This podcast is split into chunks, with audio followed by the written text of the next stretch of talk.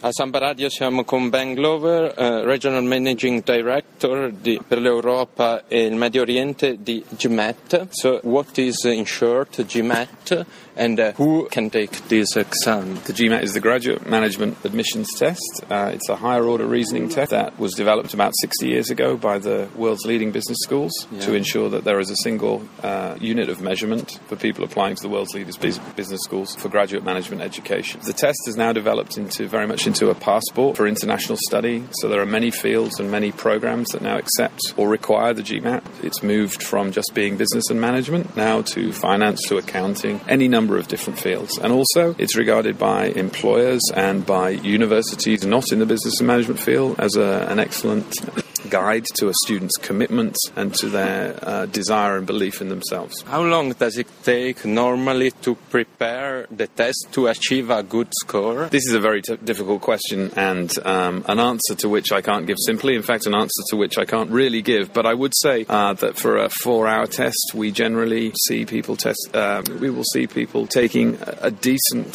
uh, amount of time over two or three months to, to, to comprehensively prepare. This may end up being 80, 90, 100 hours, um, but like I say, different people uh, require different amounts of time. One thing I would say is no matter how intelligent you are, how good your higher order reasoning schools, you do need to prepare. And for that very reason, uh, a, a, good GMAT score uh, communicates to your uh, preferred institution a commitment because that institution knows that if you've got a good score in GMAT, you have you have shown commitment to do the preparation. It's all about maths, or there are also I don't know business administration, economics. So it's a so it's a higher order reasoning test. Yeah. Um, it is not a test on uh, economics or business and management. Mm. It is a test of, some people would incorrectly, but understandably call it maybe an intelligence test. Yeah. Intelligence test is a very loose term, and uh, psychometrics specialists would, would rather we didn't use it. It's higher order reasoning, and it tests it in both verbal and quantitative, so using words and using numbers. So this is how the test works. There is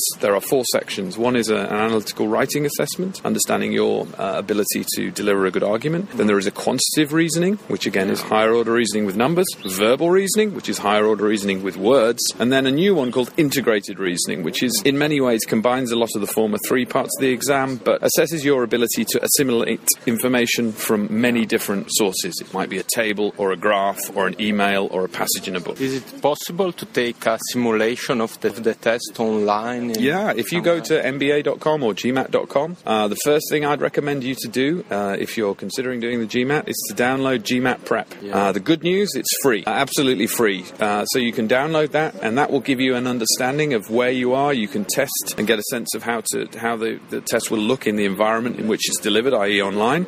It will also give you a good idea of where you are, what you're strong at, what you're not so strong at. You may be strong at strong at the quantitative, not so strong at verbal reasoning. So this gives you a great idea, and from there you can you can then go and refine and hone the bits you need to, and then come back to that uh, GMAT prep to understand how you've improved. Is it different? different to take uh, the text for a non-English native speaker or not? It would be naive and unfair of me to say that if your first language isn't English, that you know, if you don't speak English, you will struggle to do this test. But it, that's only in the same way as if you can't do basic mathematics or even slightly more advanced mathematics, you won't be able to do the test. So it is agreed. You have to be able to speak English and you have to be able to do basic algebra and mathematics ah. in order to do this test. But other than that, no, it is not a test of English. You do not need advanced mathematics. You do not need to be fluent in the English. You can't memorize this. You can't game this test. All you can do is familiarize yourself with the nature and scope of the questions that are asked. You can, of course, um, practice and practice and practice,